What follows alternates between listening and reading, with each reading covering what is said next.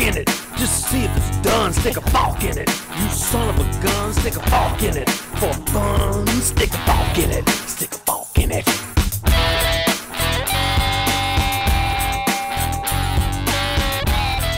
Hello, Forkers. Esto es Soft Fork It, el único podcast que es padrino de un pingüino. Este es el episodio 156, El cuento del Estado Lara. Mi cosa de vuelta es una cosa bastante barata sin mucho sentido común. Es un imán, y ese imán está bastante, bastante chévere. Cuando se calienta, calienta, calienta, prendido en cuatro. Eso es denunciable.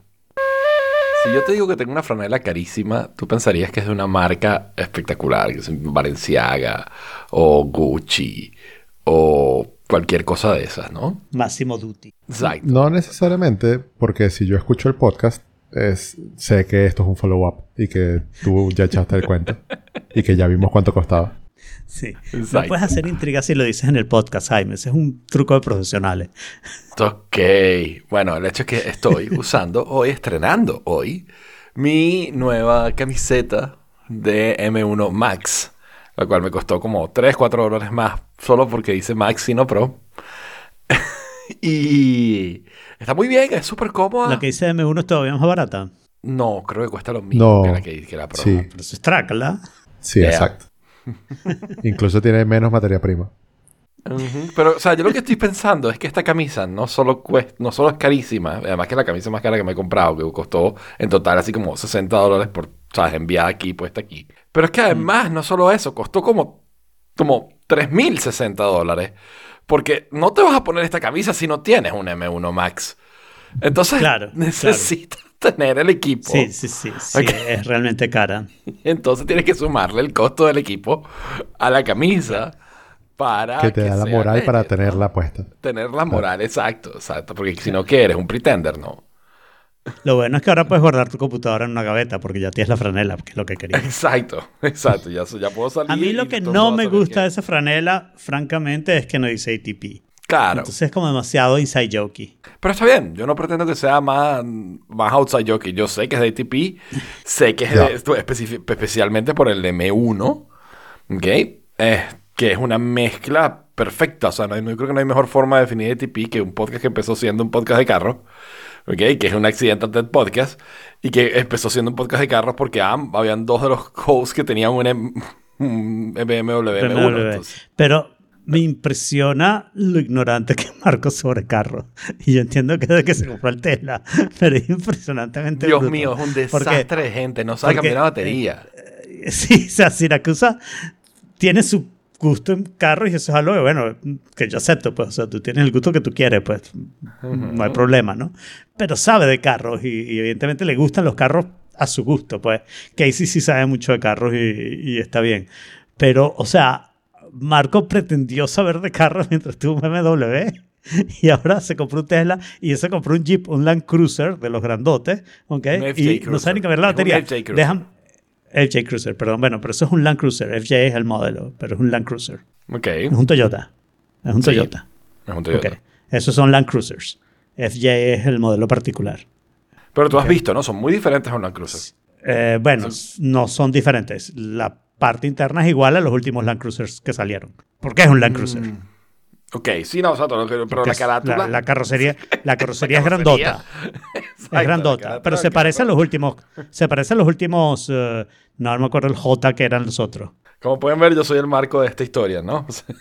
Sea, No, Pero bueno, momento, pero el yo no asunto estoy es diciendo nada. Soy yo el marco de esta que historia. no saber cambiar la batería. O sea, yo entiendo que no sepas cambiar la batería en mi carro, ¿no? Porque abres el capó y te preguntas dónde coño está la batería. Entonces tienes que buscarla. ¿Ok? Y eso es un rollo. O sea, si no tienes manual, bueno, lo puedes bajar por internet. Pero, pero en ese tú abres y ahí está la batería. Y, y la batería, aunque nunca la hayas cambiado, aunque no sepas absolutamente nada de batería, es una cuestión de sacar suficientes tornillos de conectar y conectar. O sea, it's not Bueno, science. pero Inclusive fíjate, en mi carro. En mi carro la dificultad es encontrar dónde está la puta batería. Que Hay no me como preguntes. tres no me actividades básicas de que, que cualquier persona debería poder hacer en su carro, ¿no? Cambiar la batería, cambiar un caucho, ¿ok? Y... Y echarle no sé, gasolina. o sea, echarle gasolina, exacto. Den gracias, ¿no? Yo Una creo que uno debería saber medir el aceite. Medir el aceite, claro. Sí. Bueno, pero pu- puedes, puedes vivir, porque de hecho yo viví un buen tiempo sin saber medir el aceite yo. ¿Ok? Bueno, hay gente que vive toda la vida sin ni siquiera manejar un carro. Pero el asunto es tener un podcast de carro y no saber hacer ninguna de estas tres cosas y ya empieza la complicación. Realmente pues. terrible. Realmente terrible, sí. Este, pero yo bueno. puedo contarles que yo, por ejemplo, me las vi negras tratando de cambiar un caucho en una van cuando estábamos de viaje con unos, con unos primos. Mm. Porque no encontrábamos el caucho repuesto, no sabíamos dónde estaba, tuvimos que buscarlo Claro. en YouTube. Pero ahora, Pero momento. ¿qué tantas partes puede haber en un carro donde puede haber un, un caucho Bueno, repuesto? nosotros desbaratamos Este el carro probablemente entero y no estaba pod- el caucho podría haber estado, repuesto. podría estar abajo y lo tienes que bajar con una rulerita. Correcto, y bla, bla, bla. correcto. Eso es Tenía Claro. una llave especial larga que metías por el medio, por, por un huequito que tenía la- eh, eh, al lado del asiento del piloto, Y el, el cual llegaba al caucho que estaba abajo, y entonces tú lo desatornillabas y él caía, y con la otra parte del, del palito ese lo jalabas. Pero fíjate Bueno. mi argumento, porque yo no soy una persona muy hábil mecánicamente, ¿no? Cambiar un caucho, yo creo que te lo tienen que enseñar, ¿no? Porque tiene ciertos peligros y tiene cierto orden y te vas a encontrar con Claro. ciertas cosas, como que subes el gato lo suficiente para sacar el caucho y el caucho nuevo no entra. ¿ok? Tienes que subirlo más. Ese tipo de Claro. cosas te van a pasar cuando cambias un caucho y es bueno que alguien te las diga de antemano, que alguien te diga que si lo haces en una bajada el carro se va a caer obvio, pero alguien te lo debería decir, ¿no? Y entonces, para que empieces a ver cómo prevenirlo y cómo hacer las cosas y pensarlo un poquito. Pero la batería, apartando la parte eléctrica, si tienes que hacer jumper o algo así, no sé qué, no sé qué, cambiar una batería es lo más trivial del mundo. Hay un positivo, hay un negativo, es lo único que tienes que saber, que es algo que deberías haber aprendido con cualquier pila, ¿ok? Y, y el resto es sacar tornillos y ponerlos. No hay más ciencia. No sé. Sí, Eh, el tema de los cauchos también es más o menos así. Sé que es un poquito más complicado que poner una batería, pero yo creo que con suficiente sentido común tú eres capaz de cambiar un caucho. Eh, eh, Y, estoy de y acuerdo. pueden irte pasando cosas y las vas resolviendo en el momento, porque nadie te Pero- dice que no pero- te van a pasar, pero no son mal de morir tampoco. pero tienes más peligro que en una batería. claro, claro. Sí. O sea, puedes dañar el carro si no sabes dónde para el gato. O sea, hay, hay varias cositas ahí que tienes que... que Estoy de acuerdo contigo, con un poco de sentido común, pero es que yo creo que la batería sin mucho sentido común, solamente acordándote positivo con positivo, negativo con negativo y viendo cómo estaba la batería anterior, you're done. Sí. Muy bien. Pues Mira. sí, tengo mi franela ultra cara. Ajá. Jaime, es que el siguiente punto que está en el follow-up es un, un thread de Reddit que, donde está el video que tú en algún momento pusiste sobre eh, el, como que esta secuencia de colores que hace que se elimine el ghosting o por lo menos eh, alguna parte del ghosting de un monitor de la iMac. Y quiero saber si este es el mismo thread que tú, de donde tú sacaste ese video o, o si este es otro. No sé si es el mismo thread o no. El video es muy parecido, si no es el mismo. en el sentido de que, bueno, son Claro. un montón de rojos, verdes y azules dando vueltas por la pantalla todo el tiempo. Ok, Yo dejé el mío así como cuatro horas, no lo dejé nueve, como sugieren en este post. Pero el ghosting no cambió en nada. O sea, no, no está mejor, no está peor, no nada. O sea, Bueno, pero si no lo dejaste nueve horas, puede haber sido por eso, ¿no? no creo. O sea, yo creo que esto lo resuelve temporalmente. O sea, lo que se asegura es que si tienes una imagen que se quedó pegada persistente, la quita. Pero no quita el hecho de que siga pasando. Bueno, Exacto. claro, por supuesto. Ok, Ok. y Tienes que hacer entonces, esto todas esto- las noches. Exacto, si acaso, pero...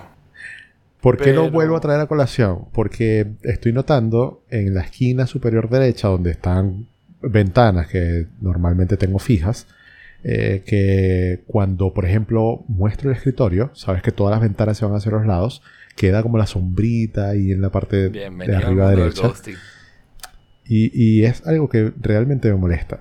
Y quiero como que saber o qué piensan ustedes de si esto es un problema de la iMac, del panel del G, de los monitores eh, LED, de, de qué, porque Según quiero un thread- evitarlo.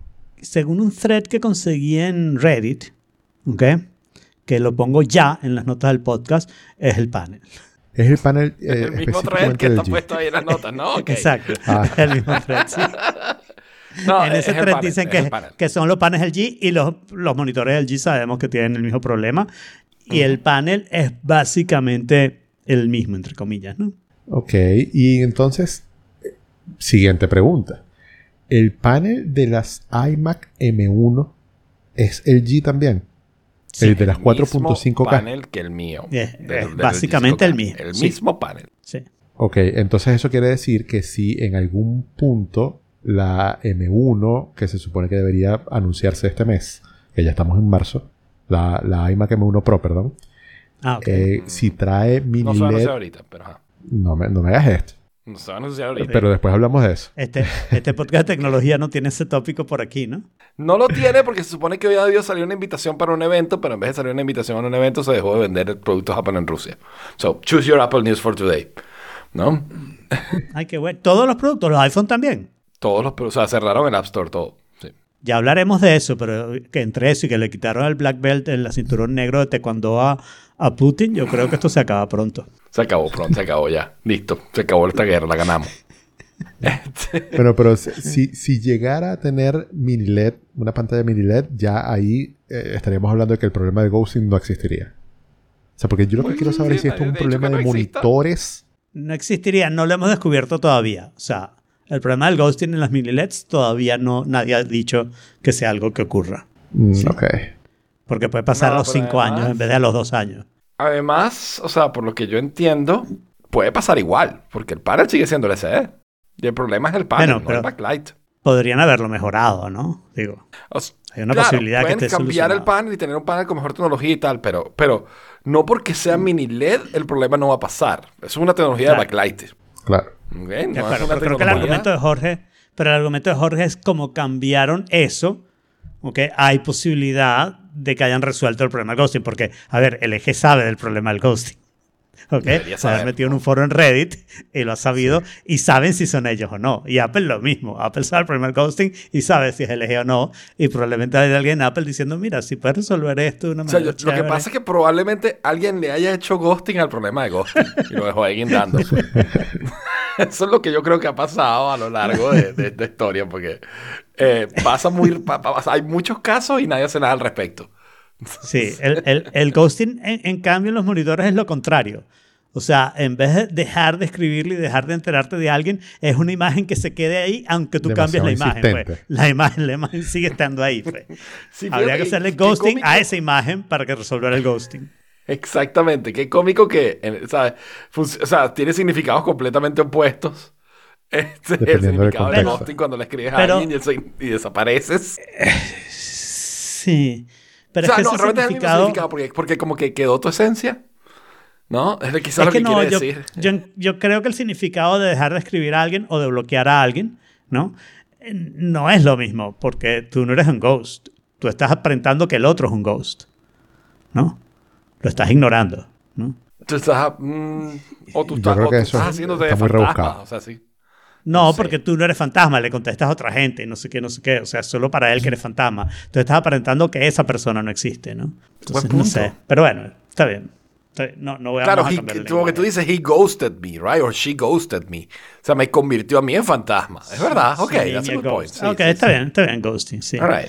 sí. Yendo Y, y aquí también, la verdad, porque la imagen queda en ghost, queda un ghost de la imagen. Claro, queda, entonces queda la esencia de la imagen que problema ya de no está ahí, pero que- quedó su presencia en el Ethereum del, del panel LCD, ¿no? Exacto.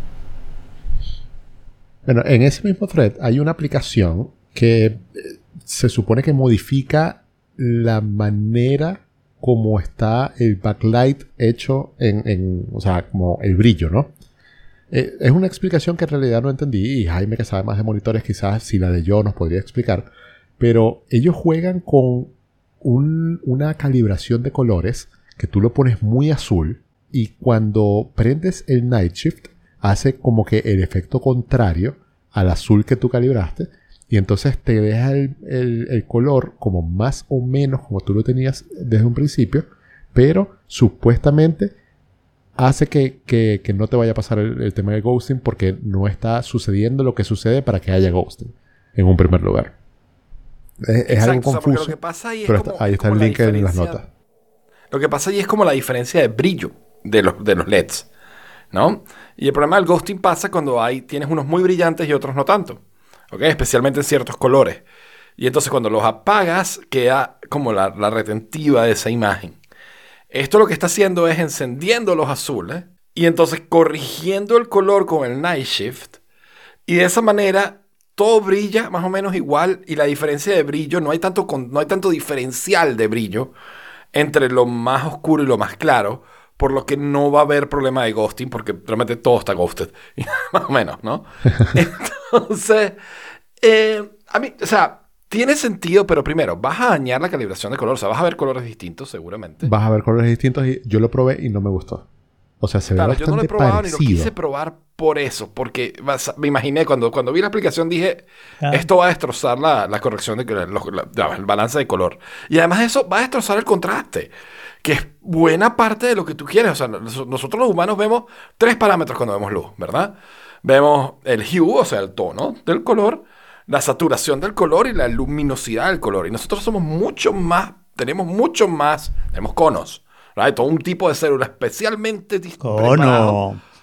este, de, ya son conos y qué, conos y... No ¿Cuáles sé, yo las tengo queratoconos, pero eso es solo yo. No, pero hay, hay conos y hay otra, y la otra célula. No sé, no sé, no sé. Porque bastones, conos y bastones. Son los bastones, perdón. Son los bastones los que detectan la luminosidad y el contraste. Entonces nosotros tenemos todo un set de células nada más para distinguir luminosidad y contraste. Ustedes en la noche no ven a color, pero ven en blanco y negro burda bien. Y un poquitico de brillo aquí ya lo puedes detectar. Tú puedes detectar un fotón solito de lo preciso Conos y bastones. Conos y bastones es algo que también ves en una carrera de viejitos, ¿no? Que le pones un, circu- un circuito con, con conos y ellos van con Les su bastón. pones un helado adelante y tratan de llegar corriendo al helado. Estaba pensando en conos de tráfico para que supieran con el recorrido. ok. Y hablando de ghosting, eh, Google me ghosteó a mí. Ok. ¿Ok?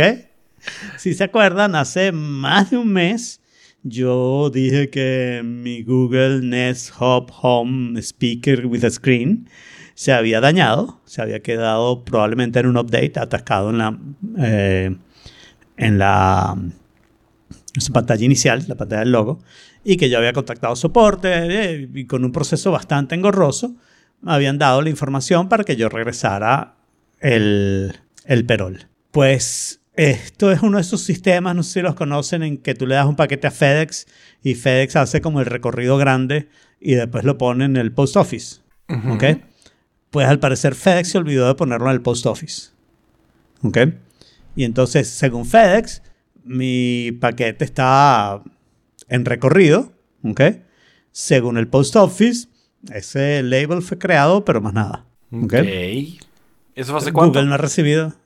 Bueno, lo mandé el 17 de enero. Oh, sí, Mes o sea y medio ya, claro. De burda de tiempo. O sea, está Y le he obviamente escrito, perdido.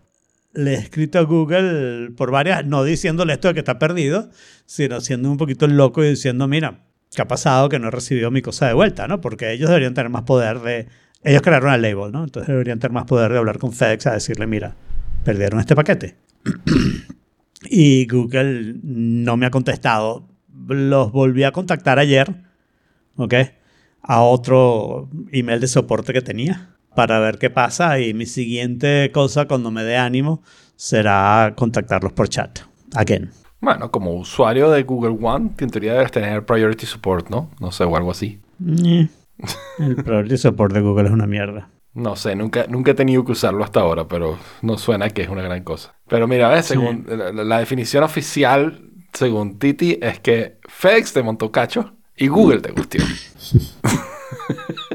Bueno, pero no sé si es FedEx el que me montó cacho o fue eh, UPS. USPS, perdón, fue el Postal Office.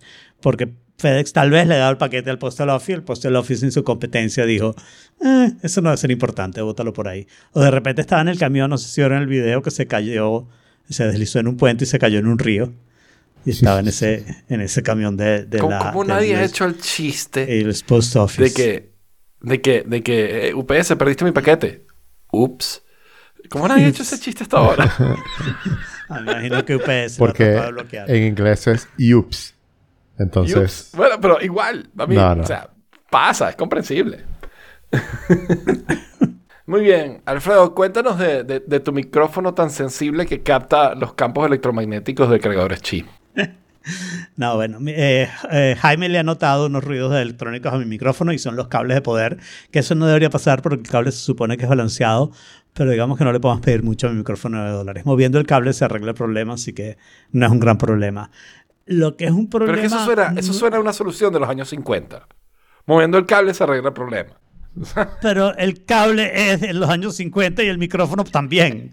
O sea, el micrófono Shure SM58, que este clon, es más o menos de esa época.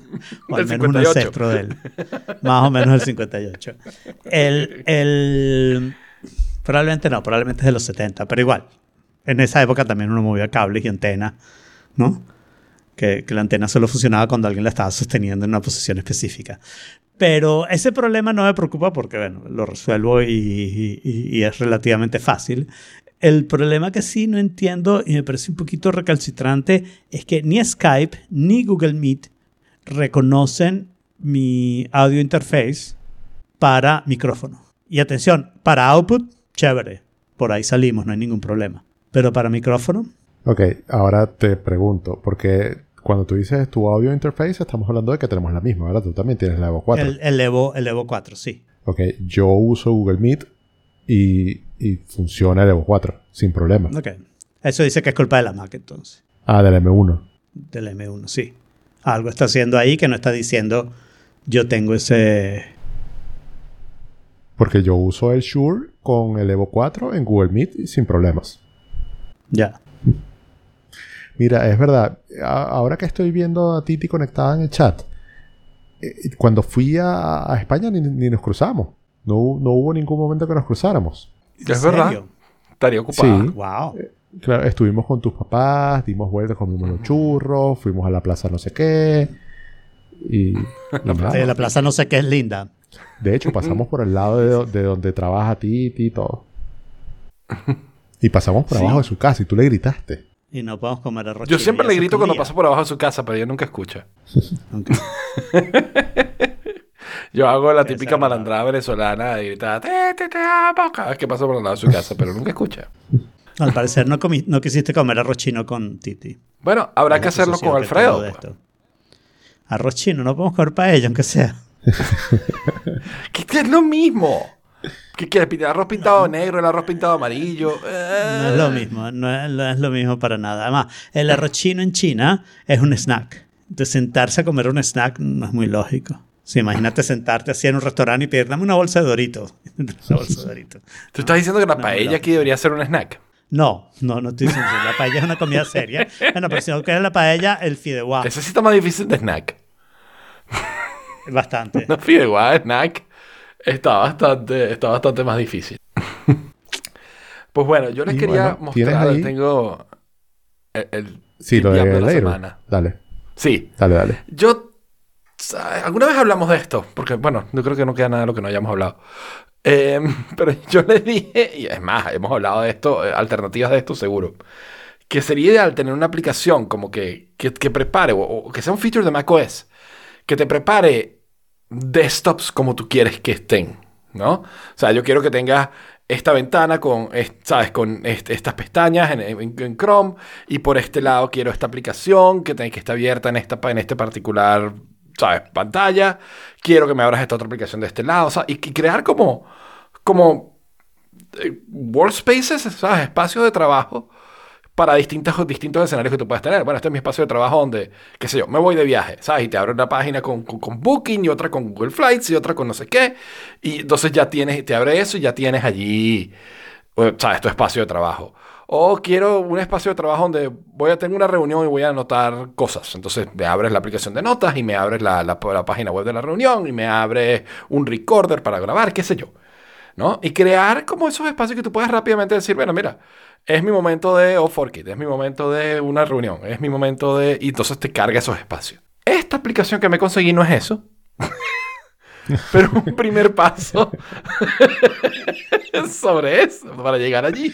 No, yo estoy Yo como decir, dando, no dan- dando direcciones lo como... que hace la aplicación. No, estoy da- dando direcciones como en un pueblito, ¿sabes? Y que, ¿te Claro. sabes esa casa grande que estoy allá? Sí, bueno, por ahí no es. Te- dos cuadras antes te cruzas a la izquierda. Esto es lo mismo, ¿no? Yo les Entonces, conté mi cuento del, del Estado Lara. Pidiendo direcciones. no, pero por favor cuéntanos tu cuento del Estado Lara. Estábamos, ¿dónde estábamos? Estábamos de, en... Era más Del allá de Estado Lara, Cabo. probablemente. Sí, estamos en el estado Lara, pero estoy tratando de recordar el nombre de los pueblos y no me acuerdo. Pero bueno, estamos en un lugar que es famoso por sus artesanías y queríamos ir a un lugar que es famoso por una artesanía específica, que es que hacen Cubiro, Cujiro, el pueblo montañoso ese en estado Lara. Ahí estuvimos, ahí nos quedamos en la noche y bajamos de Cubiro a donde hacen los chinchorros. Alguien, me, alguien de Lara, si alguien, si alguien de Lara escucha el podcast, por favor, díganme. Si hay un ¿Dónde guaro, si hay un guaro en la sala, por favor. Y estábamos en una Land Cruiser, por cierto, pero de las camionetas normales, de las que eran SUV, de las de la época, pues. Era de la época, estábamos hablando del siglo pasado, ¿no? Eh, y, estábamos, y preguntábamos la dirección hasta ese pueblo que te diría que se llamaba Altagracia, pero no me hagan caso. Pero vamos a llamarlo Yo, Altagracia. yo me voy a. Si a- estaba abajo de Cubiro, como- capaz era Baja Gracia. Me voy a aventurar. Ajá. Dabajuro. No, Ok. no, eh, ah, por ahí no pasé. Era No, un long hay- shot. hay- Este, hay- el ahí las mujeres no tienen opción a la hora de darlo o no. El pueblo donde, el pueblo que estoy hablando, en donde estábamos, era donde, está- donde hacen los, los chinchorros y las hamacas. Son No sé. famosísimos. Bueno, no importa. Y entonces, está, y habíamos dado varias vueltas y no lográbamos dar con la salida hacia el pueblo llamado Altagracia. Tintorero es el pueblo donde estábamos, Gana Momjac. ¿ok? Íbamos a este otro lugar donde vendían la- las estatuas de estas maderas petrificadas. ¿no? Y entonces decidimos pedir dirección y Bruno, mi gran amigo Bruno, se está parando. Éramos todos matemáticos. Habíamos estado en una conferencia en Barquisimeto. Ya, estoy preocupado porque ¿qué otros tipos de madera que no estén petrificadas existen? Bueno, Todas no, las maderas están bueno, petrificadas, ¿no? No, tú puedes cortar un árbol y ese árbol es madera seca y ya. La madera petrificada es particularmente seca, o sea, ya el árbol fue cortado hace mucho tiempo y la madera perdió toda la humedad. Eso es lo que significa estar petrificada. Ok. Eh, este. Sorry. Ajá. ah, ya va. Ya va, déjame regañar a Titi. Primero que pregunta, no, la regaño en vivo. Es Lara tiene otra ciudad adicional a Barquisimeto. Claro que sí. Carora es la. ¿Eso lo cambió ya? Carora es el Carora mejor lugar del mundo, según ella, según los la, la, la ciudad donde nació la música. Y mi familia viene de esa zona, así que mosca. Con razón, otro caroreño por ahí. There you go. Sí. Es increíble, los Entonces, caroreños este, tienen un mal pegue con su pueblito, es increíble. Todos los caroreños que yo conozco. Pero es un pueblito rechísimo. Y la There música nació ahí. Es, es la capital musical de. Venezuela. Inventamos el cuatro. Y hacemos los mejores cuatros y, lo, y las mejores guitarras. Keyboard, keyboard. En keyboard también estuvimos, pero no. Tintorero es el pueblo donde estábamos. Keyboard me suena también, pero no sé qué hicimos en Keyboard. En fin, en- estábamos buscando direcciones a este pueblo que voy a llamar Altagracia, ¿ok? Oye, y Bruno se está parando a preguntarlo y se está parando justo delante de un bar y yo le estoy diciendo no te pares que ese tipo está borracho ya Bruno se paró ya Bruno le, le bajó el vidrio ¿ok? y le empieza le pregunta cómo consigue no sé qué y el tipo le empieza a dar direcciones usted va y se va a conseguir tres y dijo una palabra que ninguno conocía ¿no? Usted va a conseguir tres. Después de eso cruza a la derecha. Después va a contar cuatro árboles de mango y entonces cruza a la izquierda. y no sé qué. Y nos dio, nos dio todas unas direcciones así. Nosotros no sabíamos que eran las, creo que eran quintanillas o algo así, no sé qué. Eran alcantarillas al final. Pero lo reconocíamos porque había tres ahí y dijimos, deben ser eso lo que quiso decir. Tiene que ser eso, no hay sé otras tres nada. Y cuando ya estábamos en la carretera, yo le decía a Bruno, Bruno, regresa y pregúntale los números de la lotería. Ese tipo lo que estaba era iluminado. Bueno, pero no, no hablemos de Bruno y vamos a, a volver al cuento que teníamos. Eso. ¿Ok? Sí, nosotros no hablamos de eso. no hablemos de Bruno. Y, y entonces, eh, esta aplicación no hace eso. Lo que hace es eh, que tú tienes un set de ventanas abiertas y tú le quieres decir, guárdame esto para más tarde. ¿Ok? Y entonces tú puedes... eh, se parece en el sentido que te guarda ese, como ese setup de aplicaciones, de ventanas que tienes abiertas. Y, una, y después puedes, más tarde, ¿no? Una aplicación se llama Later, Get Later. Eh, y puedes ir más tarde y decirle, hey, ¿te acuerdas de esa, aplicación, esa ventana que yo tenía abierta? Sí, ábretelas de nuevo. Y ya está, eso es todo lo que hace, ¿no? O sea, que te permite técnicamente como un workspace. Y además de eso tienes como un timer, o sea, tienes que decirle, ábremelo en una hora o cuando yo te diga.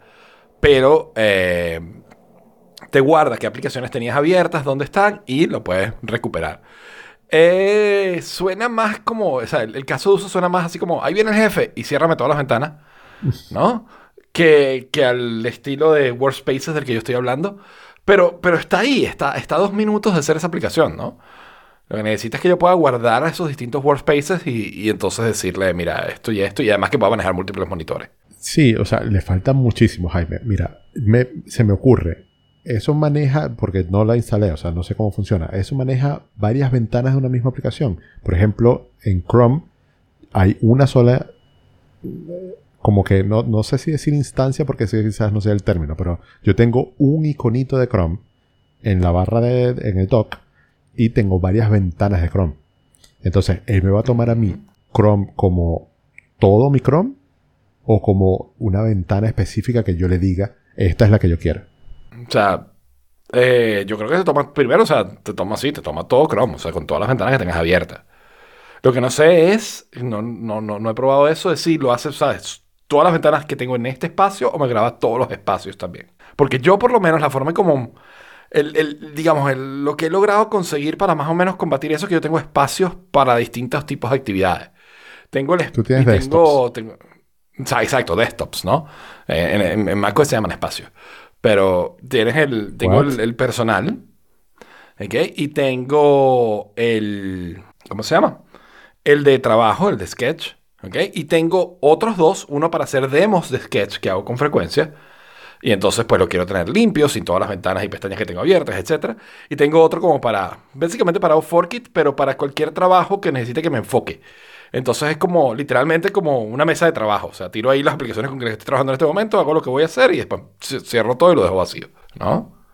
Eh, ese es más o menos mi layout en uno de los monitores. En los otros monitores tengo Social Networks y, el, y el Finder y Slack y otra serie de espacios también. Sí, yo creo que eso no me funcionaría a mí con, mi, con el layout que yo utilizo. O sea, yo tengo un solo espacio o desktop y tengo todas las ventanas ahí que van cambiando de tamaño, de, de acuerdo a lo que vaya Y haciendo. tienes como 8000 ventanas. 8000 ventanas una detrás de otra. Es como que ¿Por qué es, por qué- es bien un caótico. tipo ya tan va. laughful? ¿Por qué tienes ese Sí. así desordenado? Porque es que nada me funciona mejor o no he encontrado algo que me funcione mejor. Spaces. Es que yo no, a mí no me sirve separar entre el trabajo y lo personal. No, no me sirve porque yo estaría cambiando Ya, eh, eh, eso no es bueno, eso, es denunciable. de Chrome. Que no se entere Julián. O sea, Eso es denunciable.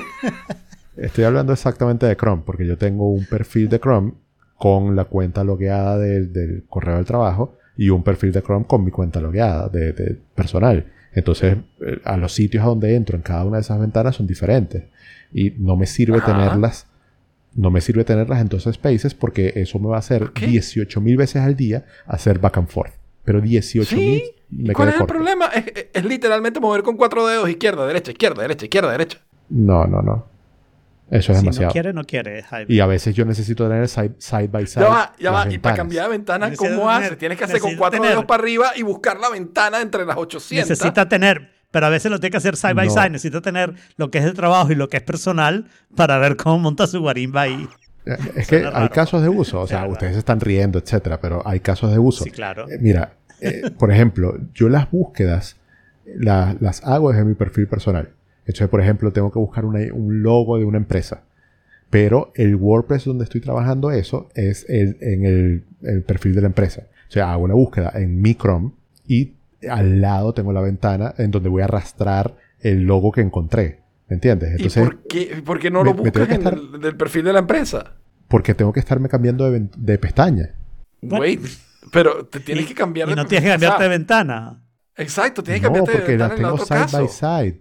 No, side by side, una side al by lado de la side. otra. Claro, pero puedes tener eso mismo con, o sea, side by side de tu perfil de, de empresa. Puedes tener dos ventanas de tu perfil de empresa, Te ¿sabes? estoy diciendo It's que lo busco. Te estoy diciendo que lo busco en mi cuenta personal por la te historia, por todo. por o sea, el, el autocomplete de, de las direcciones. Todo está en mi perfil personal. O sea, hay un millón de razones más, pero estas son las que se me están. ah, Me estoy acordando en el momento. También, ok. Bueno, igual puedes tener una ventana personal tuya en tu espacio de trabajo si quieres para hacer las búsquedas de Google. I mean, why not? Mm, entonces ya eso hace que no sea un desktop del trabajo. Y cae, caigo en lo mismo. Porque yo Ahí lo que te estoy Lafol, diciendo es que yo no, ¿no? puedo. Yo, no- yo no- Pero sí, ahí sí es la por la es la, full- la full al cuadrado, porque por nada. Porque, ok, yo, lo- yo el único caso donde te puedo entender que me pasa a mí a veces es el siguiente. Yo abro un link de YouTube en, el- en mi cuenta de trabajo y me sale un ad. Y yo no me voy a estar calando ads. No estoy pagando YouTube Premium para estarme calando ads. claro. Entonces, claro, pero yo agarro y copio mi link de YouTube y me voy para mi espacio personal. no, Again, no, no. Cuatro dedos swipe pego y ya está. No. Y lo veo. Eso es demasiado. Yo, yo lo tendría que hacer 800, 300, 400 millones de veces al día. No. Es demasiado. Pero. ¡Ah! Es que me, Eso es también más pasa, no sé, cuando hacer- quiero ver algo en Amazon. Déjalo hacer así, Mission Control. así, Jaime. pero hacer Mission Control es más trabajo. Porque tienes que Jaime, buscar en no, ese Jaime, de yo no hago Mission Control. Ya los tiene porque de yo lado. las tengo, las tengo side by side. Ay, y cuando yo te mueves a tengo una. que hacer no puedes- clic en algo. que tienes todas tus ventanas visibles. Todas, todas, todas a la vez. Todas son visibles. La- eh, si no están todas visibles, hay al menos una esquinita donde yo puedo hacer un clic para no tener que hacer Mission Control. My God. Ok. Command Tab tampoco lo usas. No, para nada. Command Tab no sirve. Porque es un, no sirve? no sirve. Mira, no, lo estoy no probando sirve? y, y no sirve. ¿Por qué? Porque yo tengo ¿Por qué no sirve? A mí un solo sirve. iconito de Chrome y tengo Ah. cuatro o cinco ventanas de Chrome diferentes, cada una con un perfil. Y en, y en Y Command Command- Tab hay un solo Chrome. Y, y Command pestañita de este lado. no sé cuál es ¿Qué el Command haces? pestañita. de este lado. Ciclea la tecla que está abajo es Escape, la que tiene la tilde y tiene un apóstrofe muy Ajá. inclinado hacia este lado. Entonces, command command- eso y te ciclea entre las ventanas de Chrome. No. ¿No? No, pero, pero eso me. Entre ventanas. Sí. Yo no. No, no me está haciendo eso. ¿What? Jaime. ayuda. ¿Cómo? ¿De nuevo? Ok, el- la, tecla que está al lado del 1 es una pestañita con la tilde arriba. Es que no sé si ustedes en el teclado de ustedes es distinto. Mi teclado está en inglés, obvio. Ajá. Tú haces en Chrome, tú haces comando eso y te va ciclando entre las ventanas de Chrome. En Chrome. Déjame, bueno, estoy en Chrome. Ok. Ah, sí, mira, oh, interesting. Cualquier aplicación. Jesus, De- no dentro de un mismo espacio, sí. Dentro de un mismo espacio, claro. claro, yo estoy sí, en un mismo espacio y no me está funcionando, pero voy a buscar. Porque debes todos tener dos modos, eso tampoco- Uno es el de trabajo y el otro no. Pero no dijo ventanas. Claro, Sí, pero son, no sé qué son pasa. dos sesiones, No sé son dos mundos distintos. Tienes varias ventanas, pero no tienes varias ventanas en el mismo perfil. No, no tengo varias ventanas en no sería de trabajo. Y la razón de eso es que ese perfil ya no sería trabajo porque habría una ventana que se estaría escapando, ¿no? Haz una cosa, haz, otro ejercicio, porque ya, ya tiramos este podcast para el carajo. Abre una segunda ventana de un mismo perfil y prueba a ciclar con el command, command ñ. Es, por un tilde. ratico, Jorge, no te estreses, ¿ok? Es solamente un momentico, no, después la no, lo, lo- lo acabo de probar y no, y no hace nada. No funciona. No. My God. Ok. Bueno, Bueno. de- después pruebo y averiguo cuál es esa función. Ni El se me es ocurre que sugerirte que te bajes en Get Later layout- porque te va a destrozar toda la forma de trabajar. Claro, eso, eso no me sirve a mí. No me imaginé. Yo necesito es la que tú tienes pensada con todos los features necesarios. Y yo necesitaría agregarle más features todavía. Claro, de lo que tú yo necesitas. me imagino, pero de nuevo, Spaces es un buen workaround para eso. Piénsalo. Ya lo he pensado y lo he probado. Y, y Además, puedes tener distintos backgrounds en cada space. Es más, hace más fácil de reconocer. Incluso, pudieras tener uno de estos pósters de la NASA en uno de los backgrounds, Que son gratis. que son gratis y de alta resolución. El Y siguiente son link super HD. Exactamente. El siguiente link que tenemos aquí es una serie de pósters. A mí me encantan los pósters que saca NASA. Son geniales. Yo he impreso un par, imprimí el de la celebración de los 40 años del Voyager. Eh, y acaba de sacar una serie, hubo unos geniales que sacó también hace unos años como para promover el turismo espacial, que eran así todo estilo retrofuturista, precioso. Y ahora acaba de sacar una serie de, de que son un poquito más serios quizás, porque son imágenes de los distintos planetas, de las distintas lunas del sistema solar. Y, pero es que cada uno es más espectacular que el otro. O sea, tienes Mercurio, Venus, la Tierra, tienes Europa, tienes todo el sistema solar. Eh, Europa, la luna de Júpiter, no el, no el continente. Exacto. Y tiene Uranus in HD. Este. Em, Eh, y está, la- tienen allí links a todas las versiones de todos los pósters en- y desde allí los lleva a la página directo de la NASA, donde los pueden descargar en súper alta resolución para poderlos imprimir. Mi única objeción es que el título es, es falso. ¿Por qué? El título, porque se imprime gratis tu póster del sistema. solar. Claro, la impresión no es gratis, Sí. la Lo puedes descarga de la descargar gratis. Sí, exacto. Exacto. Puedes Sí. pagar la impresión. Se Lamento, o sea, puse ese link porque están directo todos los enlaces Sí, muy sí, no, fácil. está bien. Pero jamás pondría algo en español que esté tan mal procesado. Créeme que lo vi, lo sufrí y dije, fuck, me da la idea de buscar otra página, la página oficial en Eh, inglés. eh, no es una crítica a ti, es una crítica a astroventura.com. Pues sí, pero está muy, muy, muy chévere. Y bueno, señores, descubrí dónde está el metaverso. Eh, cu- cuando yo vi esto, yo dije, Alfredo andaba en este plan hace siete años. Sí. Con Movit. Sí, can you move it? Con Exacto, ves que tenía, tenía potencial. Esto, esto es Tenía potencial, Eh, lo que no tenía era empleado, bueno. el link. ok. Este, el link que les está aquí está allí es hops.mozilla.com. Ok. Em, y es como una serie de espacios, ¿sabes? Espacios para reunirte con gente, ¿ok? Pero es en 3D, es como un mundo 3D. Entonces, es básicamente la misma idea del metaverso de Facebook, pero versión open source con gráficos Nietzsche de Mozilla. Los gráficos son peores que los de YouMovie, hay que decirlo. Exacto, si los gráficos parece que hubieran sido sacados Que eran de de... hace 7 años. Exacto, sacados de algún modelo 3D en Carta 95.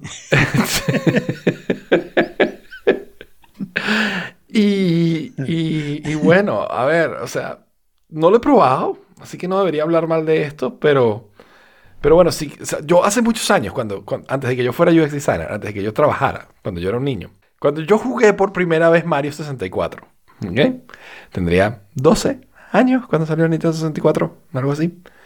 Cuando yo estoy jugando Mario 64, que es el primer juego que yo juego en 3D, yo decía, a mí me encantaría una interfaz así, donde tú vas y caminas por un castillo y te metes en una sala y ahí están tus archivos puestos en la pared y tú entras y abres un archivo y abres Word y te abre un archivo. Y luego para salir Menos a buscar otro archivo sales y subes unas escaleras y, ¿sabes? y caminas por otro pasillo y llegaste a otro sitio y entonces ahí está otro cuarto y ahí están tus otros archivos. Y decía, sería genial Menos poder mal. crear estas habitaciones ¿ok? y hacer eso. Luego, eventualmente me di cuenta que era absolutamente ridícula esa idea.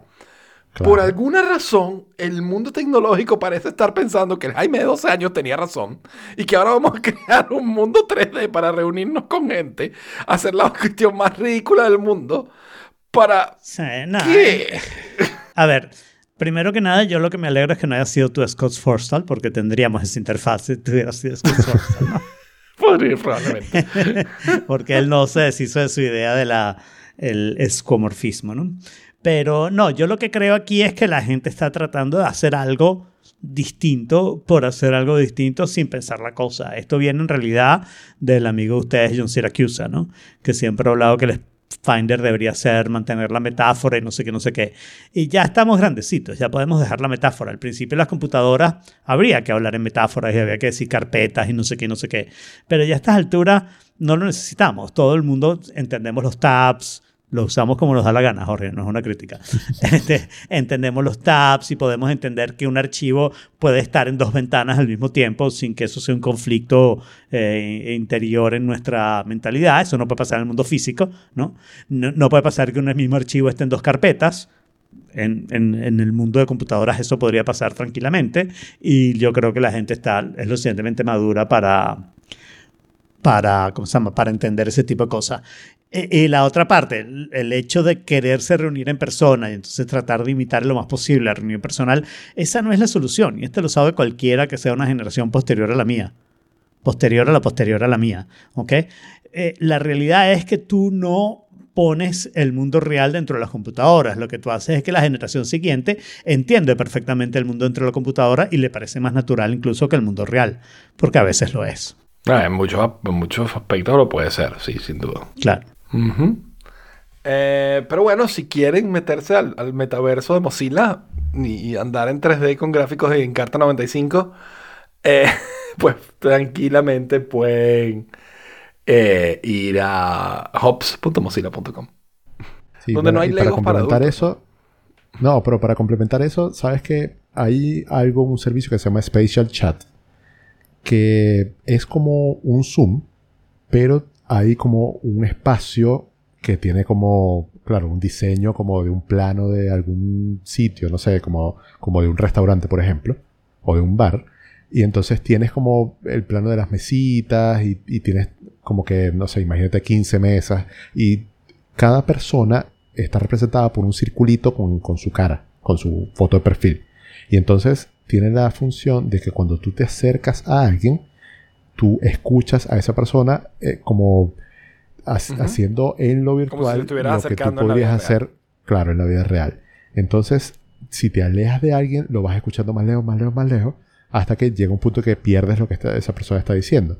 Entonces nosotros incluso probamos a hacer cursos eh, en eso y funcionan muy muy bien. No es el, todo el tema del metaverso, no es 3D, no es nada, pero es como que un- una versión light del- de eso y por lo menos en formación funciona bien.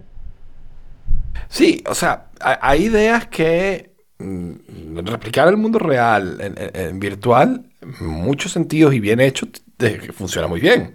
Archivos y carpetas es una analogía que ha funcionado por 40 años. Yo no estoy diciendo que no funcione bien.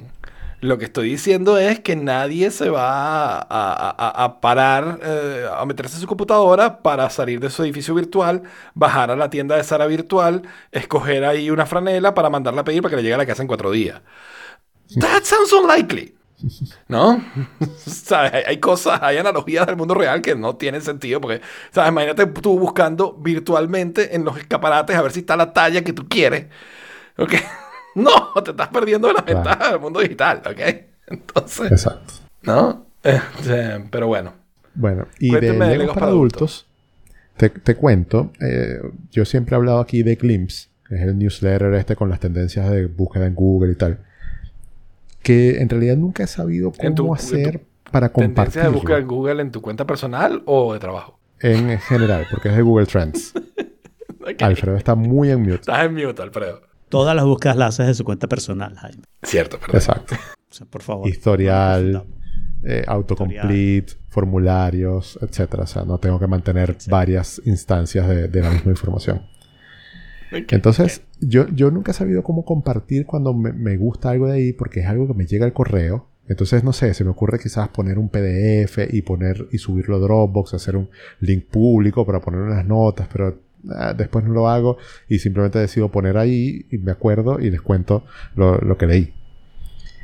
Resulta, y lo voy a buscar, resulta que hoy me llega esto y me dice que Legos para adultos, o sea, el término Legos for Adults, está in- incrementando su popularidad muchísimo desde el 2018 hasta el 2022.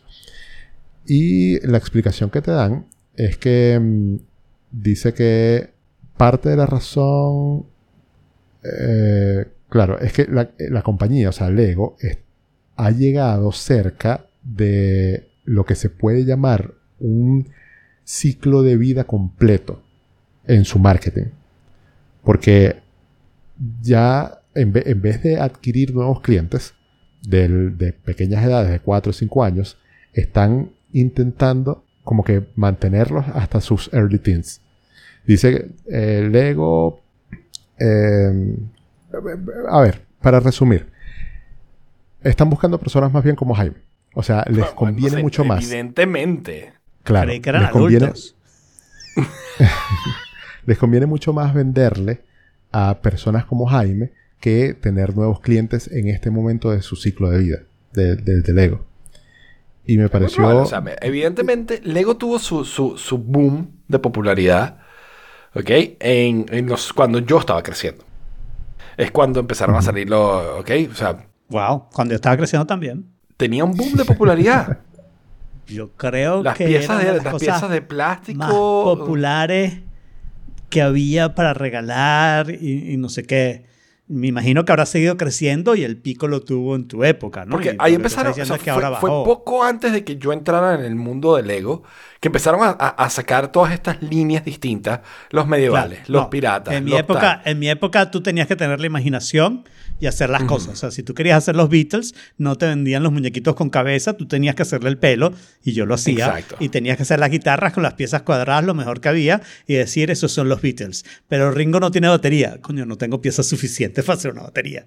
O sea, Exacto. Hoy en día tú puedes difícil. hacer una banda de rock que parece una banda de rock, literal, ¿no? O sea, Claro, claro. Pero, pero sí, eso, eso vino después. Ahora, bueno, no, yo solo quería apuntar que. Ah, es- eso ha seguido creciendo. refinándose con los años, ¿no? Pero yo creo que un, Sí. un momento de muy alta popularidad de Lego fue eso, 80s, 90s.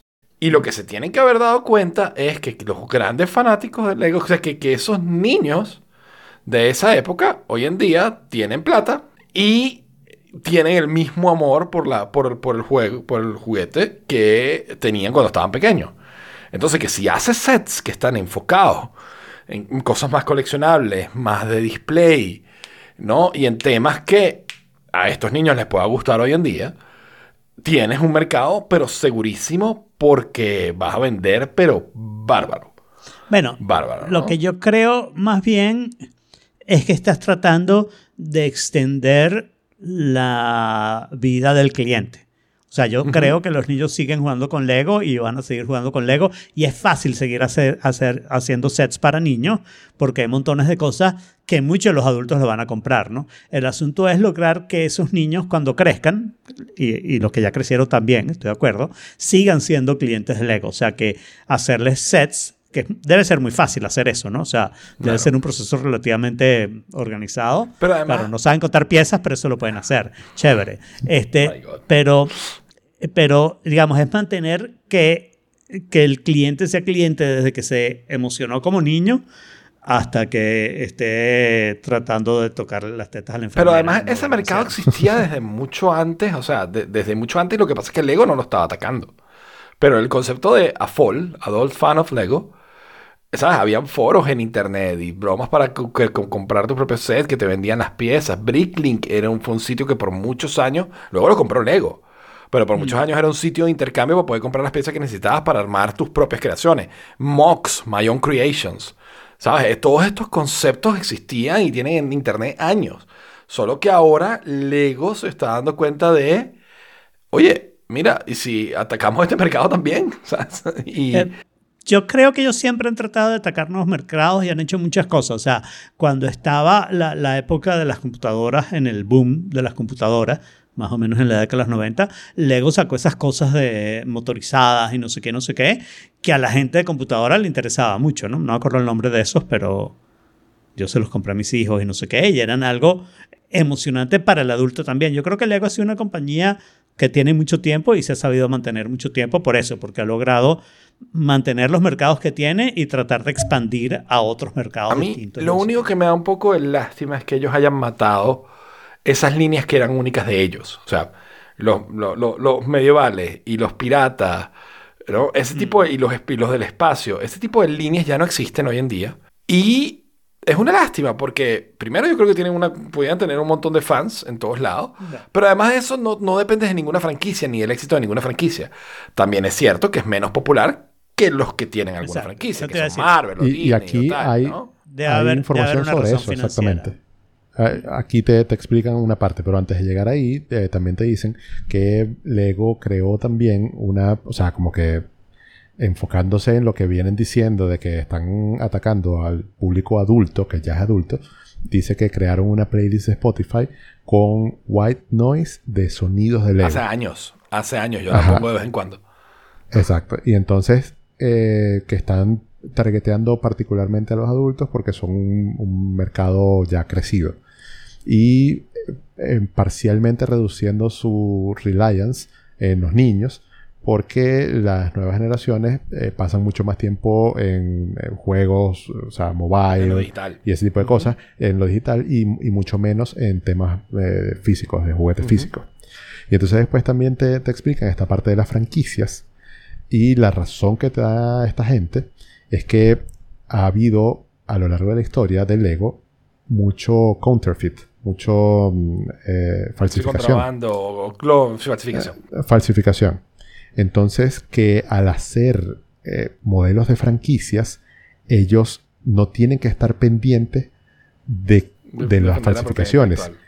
Sino que la propiedad intelectual la defiende el dueño de la franquicia en sitios como Claro. Amazon y en sitios como... que ya esa gente está invirtiendo en eso y ellos se sacan ese problema encima. Me parece súper, súper interesante. Eso está súper inteligente, no había caído en cuenta. Lego, pero también, Claro. o sea, también fue lo que salvó a Lego. Lego estuvo a punto de bancarrota y lo vino a salvar fue Star Wars. ¿no? O sea, Lego Star Wars vino a salvar a Lego cuando estaban en punto de bancarrota, cuando empezaron a sacar los sets de Star Wars. Y, y dicen también que hasta han modificado las tiendas eh, para las dos, o sea, la misma lógica que utilizan en los supermercados para ponerte a la altura de la vista los productos de conveniencia o los productos más caros y, y así hacen lo mismo teniendo en cuenta que niños van con sus papás que también les gustan los legos a las tiendas y se ponen en las filas de abajo a la altura de los ojos de los niños las cosas de niños y a la altura de los ojos del papá las cosas de. Star Wars y ese tipo de cosas o sea Bueno, Interesante también. adulto.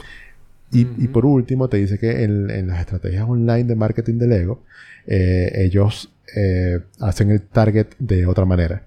Y más bien te, te, te invitan a que tú compartas las creaciones que estás haciendo o que digas cuando regalas algo. Y que hacen mucho énfasis en Relaxing Build.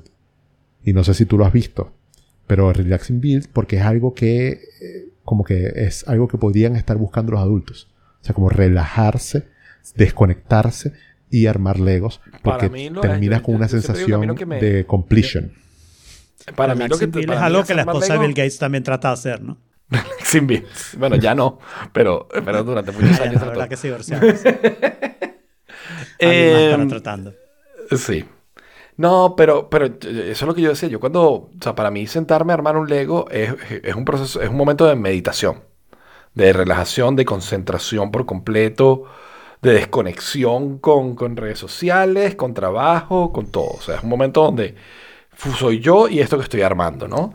Y, y- dispara la creatividad y relaja. Lo único que si es largo, si es un modelo grande, como por ejemplo el, el ¿cómo se llama? El, el cohete, el Saturno, Saturno. 5, se termina adolorido, te duele la espalda, te duele el cuello, te duele- ¿no?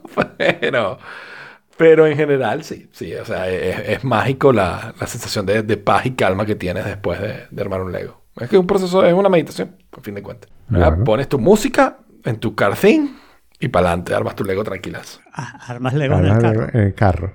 No, En pero el car thing no has, doesn't have en to be in the car. Doesn't have to be in the car. Eso fue un gran descubrimiento. Em, sí, me llegó el Car Thing el sábado y mm, la verdad es que lo probé. Me, me- quiero decir que con todo y la mala experiencia de que me registré y nunca me contactaron y después me entero que está disponible y bla bla, eh, la verdad que llegó bastante rápido y el aparatico me gustó bastante. O sea, a ver, es exactamente lo que uno pensaba que es. Es un aparato que por Bluetooth controla el Spotify del teléfono. ¿Ok? Y te presenta una pantalla con algunos controles adicionales. Tiene un volumen, que también es selector, con un clic, un botoncito para ir back y cuatro botones de presets arriba. ¿ok? Eh, por el de Forking Place estoy mandando una foto de mi estratosférica setup en el carro, donde tengo porque un hay plumas en tu detector carro. de radar. Eh, es un atrapasueño.